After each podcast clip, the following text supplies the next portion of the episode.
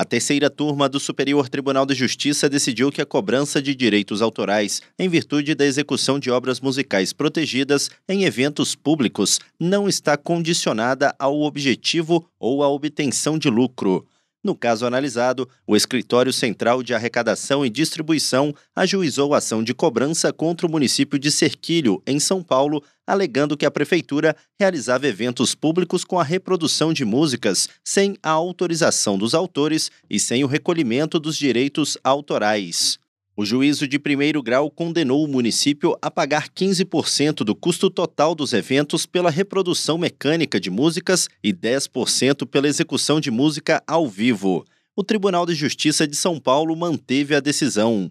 No recurso ao STJ, o município alegou que o pagamento de direitos autorais só é devido quando houver qualquer tipo de lucro ou proveito econômico, o que não ocorreu na hipótese dos autos em que foram realizadas festas comemorativas sem finalidade lucrativa em lugares públicos abertos à população em geral o colegiado da terceira turma negou o provimento a esse recurso. A relatora, ministra Nancy Andrighi, ressaltou que a Lei 9.610 de 1998 atualizou e consolidou a legislação sobre o tema, alterando significativamente a disciplina relativa aos direitos autorais, suprimindo a expressão que visem lucro direto ou indireto.